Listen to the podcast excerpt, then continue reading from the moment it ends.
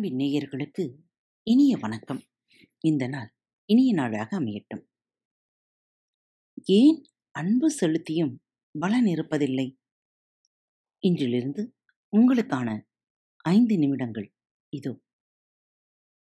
தண்ணீர் நெருப்பை அவிழ்த்து விடுவது போல் அன்பு துவேஷத்தை அவிழ்த்துவிடும் ஆனால் இக்காலத்தில் அன்பு வழி நிற்போர் எரியும் மரத்தை அவிக்க இரண்டு கரண்டி நீரை தெளிப்பவர்களாக இருக்கிறார்கள்.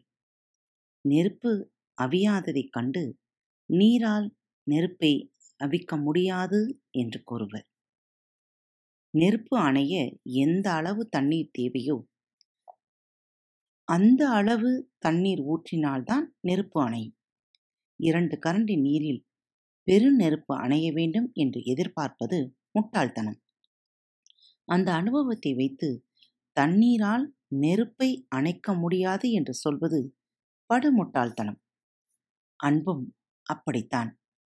தேவையான அளவு செலுத்தினால் எந்த வெறுப்பையும் நம்மால் மற்றவர் மனதிலிருந்து விலக்கிவிட முடியும். முடியாத போது நம் அன்பின் அளவை அளந்து கொள்வது முக்கியம்.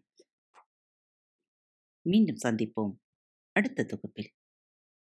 இப்படிக்கு உங்கள் அன்பு தோழி. வணக்கம் நேயர்களே. திருக்குறள் வழிகளி பக்கத்தை சப்ஸ்கிரைப் செய்யாதவர்கள் சப்ஸ்கிரைப் செய்து கொள்ளுங்கள். ஃபேவரட் பட்டனை அழுத்த மறக்காதீர்கள். உங்களது கருத்துக்களை மெசேஜ் பாக்ஸில் ரெக்கார்ட் செய்தோ அல்லது இமெயில் முகவரியிலோ தெரிவியுங்கள். மீண்டும் சந்திப்போம். நன்றி. வணக்கம்.